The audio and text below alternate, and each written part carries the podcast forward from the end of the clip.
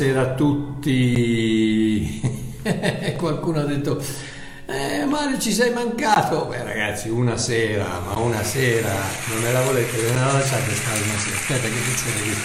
Cosa succede qui? Fermi tutti, fermi tutti, ok. Quindi io e Celeste siamo andati, siamo andati a Somerset West dove poi eh, quel giorno lì è venuto un incendio che ha distrutto un, mezza, mezza un, paio, un, paio, di montagne eh, lì di dietro. Purtroppo queste sono cose che succedono regolarmente in questa, in questa zona. E fra l'altro è interessante perché è il modo in cui il, quello che noi chiamiamo feinboss, che è un, che è un, tipo di vegetazione di cui noi siamo una zona delle cinque al mondo, è qui ed è, un, ed è un, una vegetazione bassa con le foglie piccole e con le prote, con i fiori protea, eccetera, eccetera. Um, è l'unico modo in cui si pro, ri, riproduce attraverso il fuoco. Magari un giorno ve lo spiego.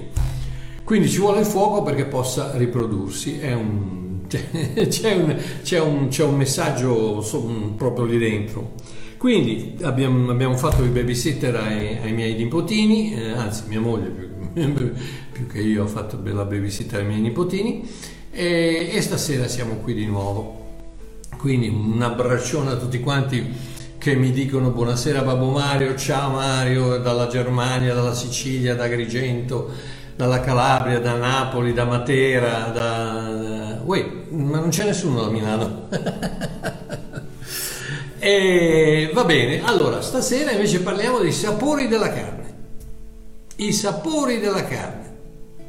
Ho ricevuto un commento molto negativo a riguardo del mio video intitolato Il Vangelo pericoloso, forse ve lo ricordate, che mi ha fatto pensare che c'è proprio bisogno di chiarire un paio di cose su questo meraviglioso messaggio della salvezza eterna. Ok, per spiegare cosa sono i sapori della carne, io Milano, ecco grazie, hai visto, bravo. per spiegare cosa sono i sapori della carne, aspettate che mi viene uno starnuto. Per spiegare, allora, per spiegare cosa sono, dice ma Marchio stai predicando, cosa fai starnuti? Uè ragazzi io sono, sono, un essere umano, non sono mica un super santo di quelli che non starnutano mai. Ok, da Verona, bene, ciao Santina. Ok, quindi per spiegare benedizioni da Roma, grazie. Quindi siamo in tutta Italia, benissimo. Per spiegare cosa sono i sapori della carne, vorrei rispondere a tre domande di base. Primo, cosa succede quando si nasce di nuovo? Eh, ma Marchiò lo sappiamo. Ok, eh, se lo sapete, guardate la televisione per un momento, poi venite fra poco. Ma cosa succede quando si nasce di nuovo? La traduzione corretta della frase che Gesù disse a Nicodemo in Giovanni 3:3, in verità, in verità ti dico che se uno non è nato di nuovo non può vedere il regno di Dio, sarebbe dovuta essere se uno non è nato dall'alto non può vedere il regno di Dio. La parola nel greco originale è genau anoten. Anoten, usata primariamente come qualcosa che è generato dall'alto e scende verso il basso. La rottura della cortina del Tempio usa questa frase in Marco 15:38, dall'alto in basso. Giovanni 3:31 parlando di Gesù, colui che viene dall'alto è sopra di tutti. Quando Gesù si, rivol- si rivolge a Ponzio Pilato in Giovanni 9:11, tu non avresti alcun potere su di me se non ti fosse stato dato dall'alto. O in Giacomo 1:17 dove dice che ogni cosa buona e perfetta ci viene dall'alto. Chiaramente ci sono anche dei versetti dove questa parola viene tradotta con di nuovo, nel senso però di dal principio, dalla sorgente, ma otto volte su dieci, che questa parola appare nella Bibbia, la traduzione è dall'alto. Perché tanta enfasi su questa parola, fratello Mario? Oh, perché tutto quello che in effetti avviene quando si riceve la, sal- la salvezza è che, come la mette Pietro in 1 Pietro 1,23, Ora siete rinati non da un seme corruttibile, ma da quel seme immortale che è la parola di Dio viva ed eterna. si accetta il seme della vita di Dio, la vita eterna offerta dall'alto per fede e si rinasce completamente nuovi, rigenerati, ricreati ad immagine e somiglianza di Gesù Cristo nostro Signore. 1 Giovanni 4, 16, 17 dice Dio è amore e chi dimora nell'amore dimora in Dio e Dio in lui. In questo l'amore è stato reso perfetto in noi. Ecco perché abbiamo fiducia nel giorno del giudizio, perché quale egli è, Tali siamo anche noi in questo mondo. In altre parole, lo Spirito di Dio viene ad abitare in noi una volta per sempre e ci rende come Cristo per tutta l'eternità. Oh, ma come Marchiò? Ma, ma eresia, eresia. Ragazzi, oh, non mancate mercoledì. Mercoledì sera eh, mi è, mi è venuto, mi è scappato un messaggio dal titolo Dio è un bugiardo ci scommetto che ho, vi ho stuzzicato la, la, la, la curiosità. Eh, proprio basato su questo che eh, la gente praticamente dice a Dio sei un bugiardo perché? Perché lui dice una cosa e noi diciamo no, non può essere vera. Quindi io ho appena finito di dire che Dio ci rende come Cristo attraverso la nuova nascita, se no è impossibile, è un'eresia. Oh, ripeto, una Giovanni, prima Giovanni 4, versetto 17 dice, quale egli è, tali siamo anche noi in questo mondo. Quindi, se non ci credi è come dire a Dio sei un bugiardo. Oh, in altre parole, lo Spirito di Dio viene ad abitare in noi una volta per sempre ci rende come Cristo per tutta l'eternità. Ecco in due parole il miracolo che avviene al momento della salvezza, che è la domanda che ci siamo fatti eh, precedentemente proprio come un essere umano viene concepito dal seme del padre, nel grembo della madre, noi veniamo concepiti dal seme della grazia di Dio nel grembo della nostra fede. E proprio come un bambino non potrà mai rientrare nel grembo di sua madre e tornare ad essere il seme di suo padre, così noi siamo nati dall'alto una volta per sempre. Ma un momento, Marchiò, se sono come Cristo, come mai continuo a peccare? Ah, domanda numero due. Cos'è la carne? La carne è quel modo di vivere al quale eravamo abituati prima di rinascere dall'alto. Diciamo che è il modo in cui la persona che eravamo prima della salvezza governava il modo in cui vivevamo. Il vecchio governo, con le sue leggi, regolamenti e modi di vivere, vi faccio un esempio. Un paio di mesi fa ho comprato un Apple Watch nuovo di zecca. Ok? Tutto ciò che è dentro questa scatolina nera, quando l'ho acquistata, era perfetto, appena uscito dalla fabbrica, senza difetto, senza peccato. Ok? Ma sapete, sapete cosa è successo appena l'ho, l'ho acceso? È uscito un messaggio che diceva che c'era bisogno di fare un aggiornamento del software dell'orologio. Ma come l'ho appena comprato? È nuovo di zecca. Tutto l'hardware di dentro è perfetto. Tutte le, le, le non ci sono le molle. Gli ingranaggi non ci sono ma la hardware quello che si chiama hardware che non so come si dice in italiano ma io, mi sembra che sia un un un, una parola inglesizzata che si chiama hardware, l'hardware è tutta la roba solida che c'è qui dentro, mentre il software è la roba elettronica che c'è qui dentro, le informazioni elettroniche. L'ho appena comprato, nuovo di zero, l'hardware di dentro è perfetto, perché lo devo cambiare? Perché un, un aggiornamento non cambia l'hardware interno, la sostanza dell'orologio, quello che cambia è il modo in cui l'orologio deve operare in funzione del nuovo pre- proprietario, della sua nuova nascita dove? Sul polso di un altro. Similmente il mio cuore, il mio spirito, il mio hardware venne istantaneamente cambiato, rigenerato, ricostruito alle 23.30 del 2 febbraio 1982 nel mio bagno a casa di, eh, di casa a Johannesburg in Sudafrica. Ma ancora oggi ho bisogno di aggiornamenti giornalieri, meno frequenti del solito, grazie a Dio, per adattare la perfezione del mio dentro alla imperfezione del mio fuori. Ecco perché Paolo ci dice di rinnovare la mente in Romani 12.2.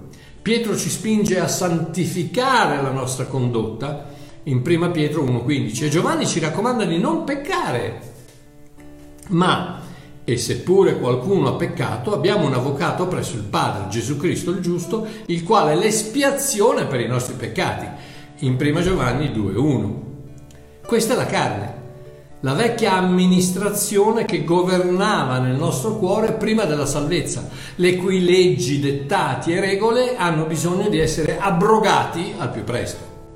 Il vecchio modo di pensare che ha un disperato bisogno di essere aggiornato con il nuovo divino software dall'alto. Il vecchio monarca che deve essere detronizzato costantemente con tutte le, due, le sue disposizioni, fissazioni e capricci. Ecco cosa sono i sapori della carne. La predisposizione a certe cose, attitudini, modi di vita che ci siamo portati dietro da prima della salvezza. Tra l'altro le famose gene- maledizioni generazionali non esistono, fatemelo ripetere, le famose maledizioni generazionali sono una eh, yogurtata, sono una baggianata, non esistono esiste solo la carne che è rimasta appiccicata alla tua mente dal DNA di tuo nonno, eh, tua mamma o zia Caterina. Credi alla verità che Gesù ti ha redento da qualsiasi maledizione e vedrai come la tua vita cambia. Oh. Terza domanda, cosa usa il nemico per distruggere il credente che non è convinto della sua totale rinascita e posizione eterna nella mano di Dio? Romani 8, 5 e 6. Coloro che sono secondo la carne volgono la mente alle cose della carne, ma coloro che sono secondo lo spirito alle cose dello spirito. Infatti la mente controllata dalla carne produce morte, ma la mente controllata dallo spirito produce vita e pace.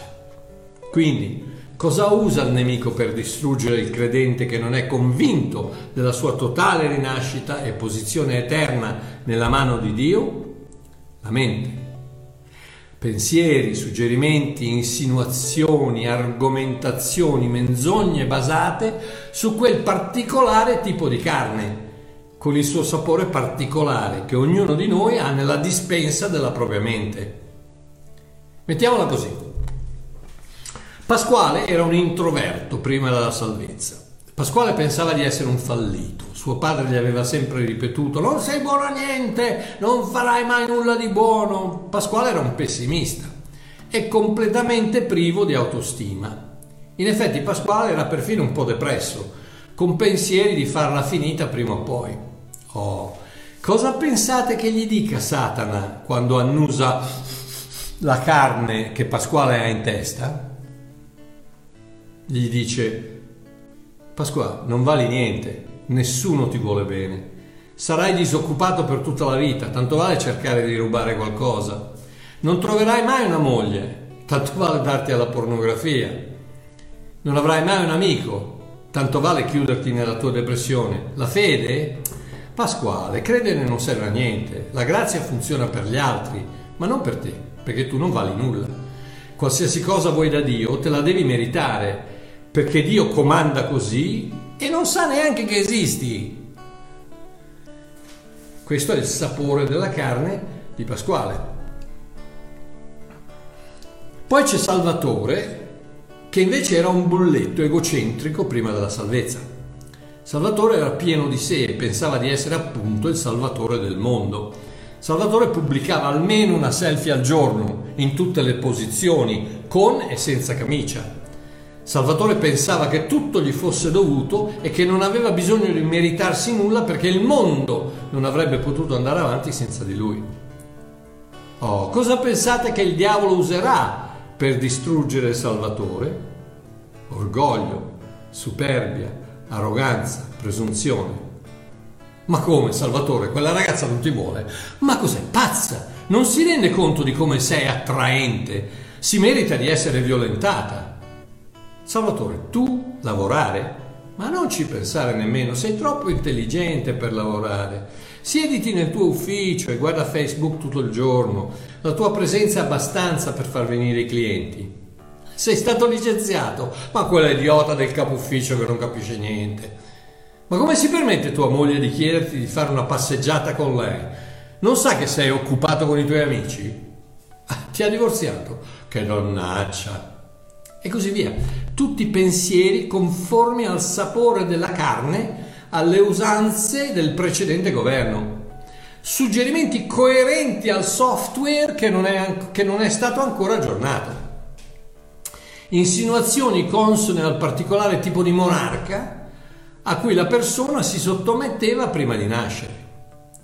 Queste sono le armi del nemico per distruggere il cristiano che non crede alla totale rigenerazione del suo cuore e che non si impegna a rinnovare la sua mente con la verità della meravigliosa grazia di Dio. Ecco, ecco la, la, nefasta ehm, influenza di queste dottrine antigrazia, che tu devi sempre guadagnarti qualcosa perché non sei ancora a posto, perché devi santificarti, perché devi... No, benzogne, bagianate, idiozie, scemate, non è vero, non è vero, non è vero, non hai bisogno di santificarti niente, Gesù ti ha già santificato, non è la tua santificazione, è la santificazione di Cristo, credici, esci da quella mentalità dove la carne, il diavolo può usare i sapori della tua carne e dirti non sei capace a fare niente, oh ma se tu sei troppo bravo per lavorare, oh ma tu qui, oh ma tu là, oh ma tu su, quello che pensavi prima, quello che eri prima, stai tranquillo che a me, a Mario Marchiò, che purtroppo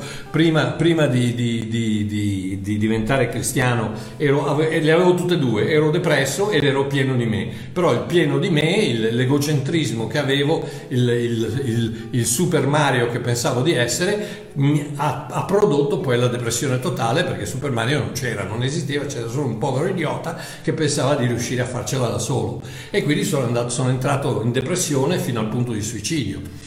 Cosa pensate che, che eh, eh, dopo la mia salvezza, cosa, con, qual è stato il primo attacco, il primo attacco del nemico? Sapete qual è stato? Depressione.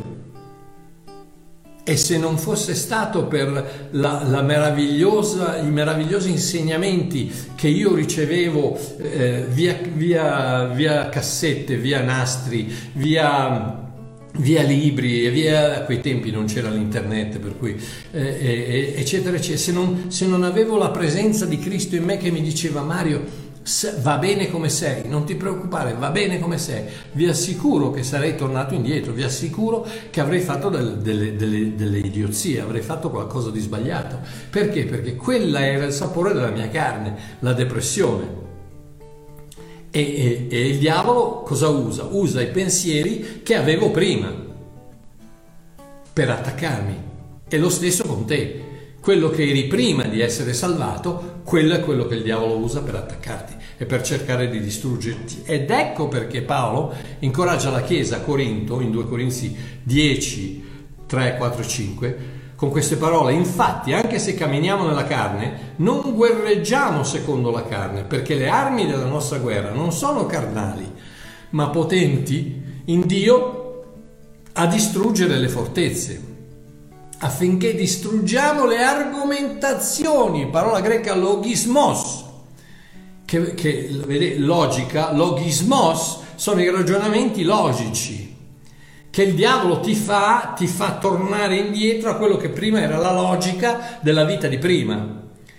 Distruggiamo quelle, quei ragionamenti logici, quei ragionamenti che, che eh, all'abiglino, scusatemi, mi è scappata, uh, quei ragionamenti logici che cercano di distruggerti ed ogni altezza, upsoma, tradotto letteralmente ehm, ostacolo, barriera, che si eleva contro la conoscenza di Dio e rendiamo sottomesso ogni pensiero all'ubbidienza di Cristo.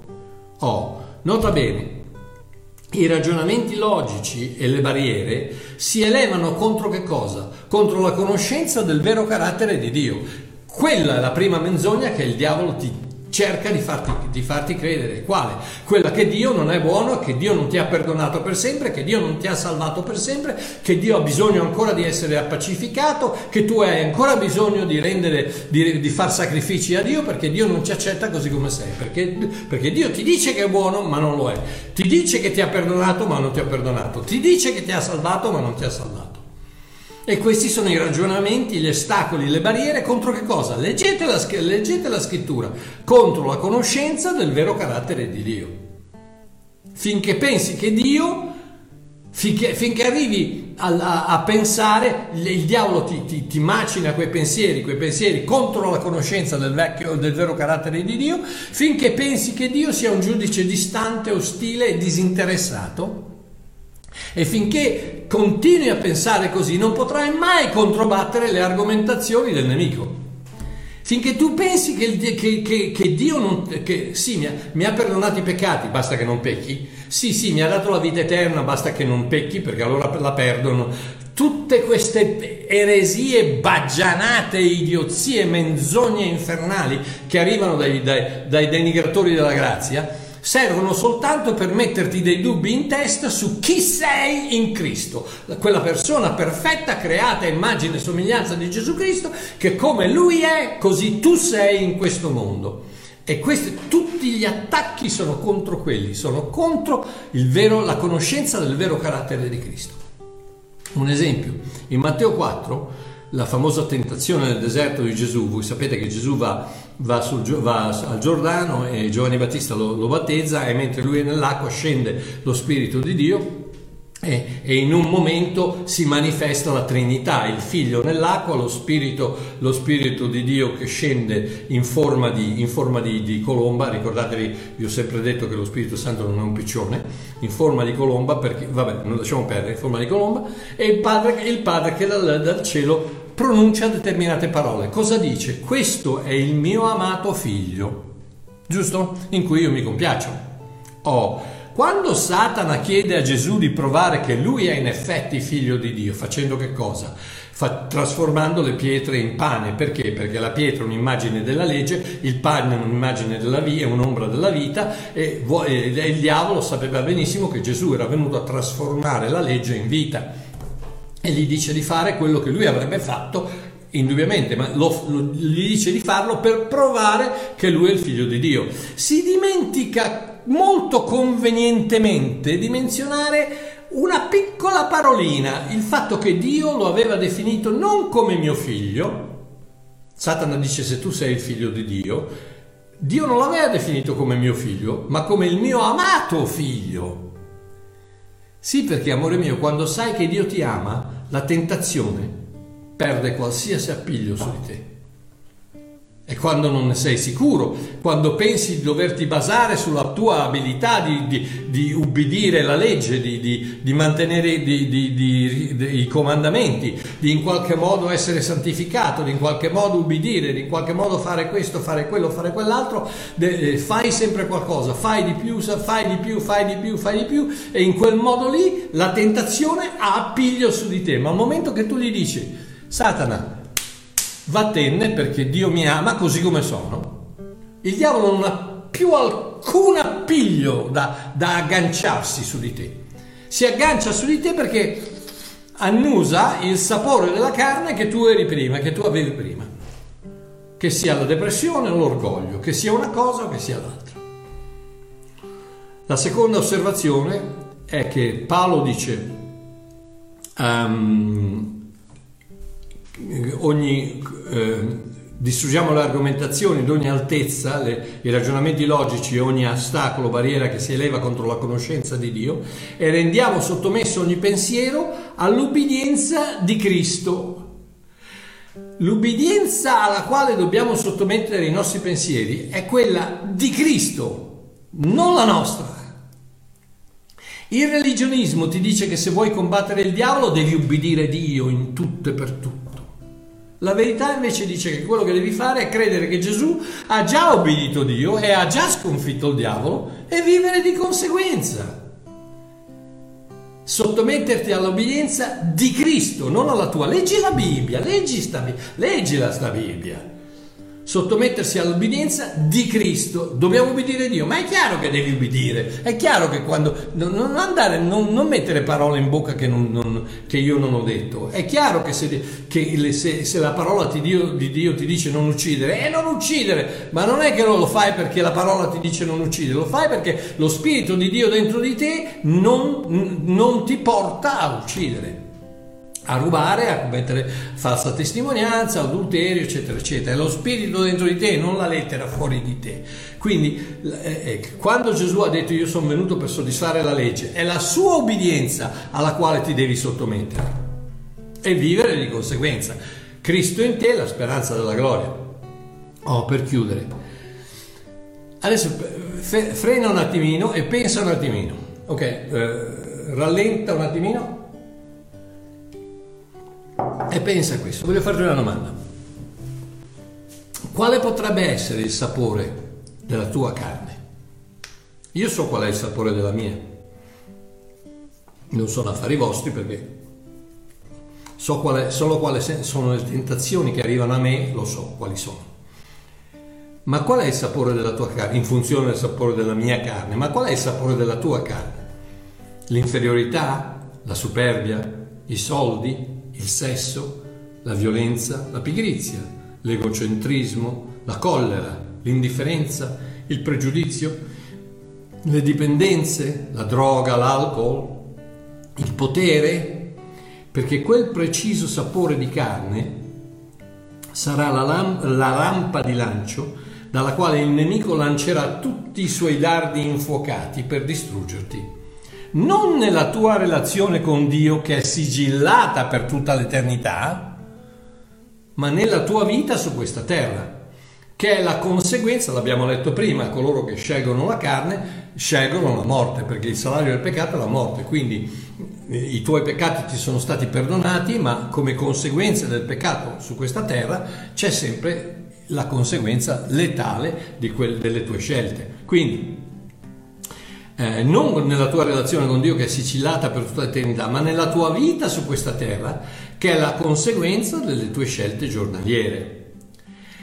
E voglio farti notare una cosa, un dardo, la famosa freccia infuocata di Efesini 6, da dove viene? Da dove arriva? Da dentro o da fuori? un dardo non viene mai lanciato dal dentro, ma proviene dal di fuori.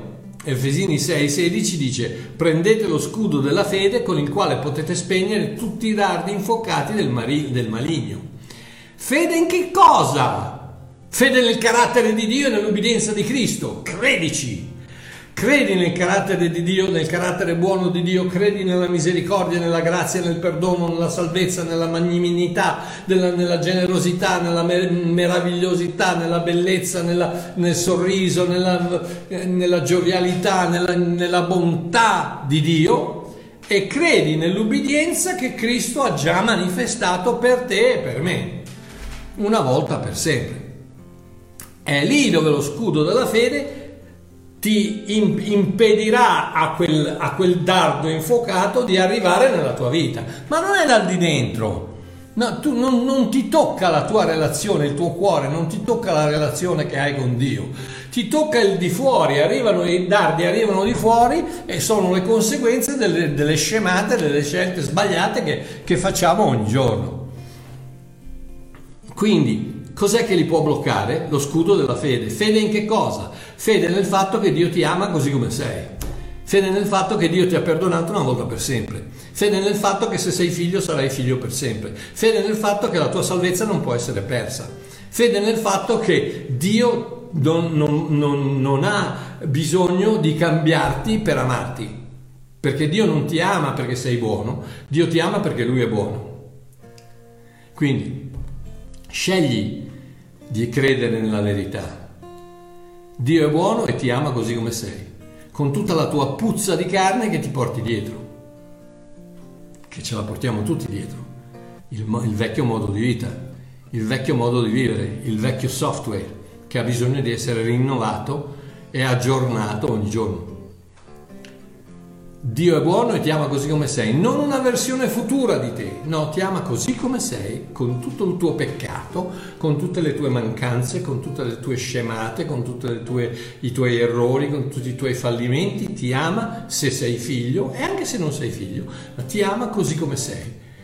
E in quanto ti ama così come sei, non vuole che tu resti così come sei. Ed ecco per quello che ti dice rinnova la tua mente, ed ecco per quello che ti dice santifica la tua condotta. Ecco perché ti dice e non peccare più.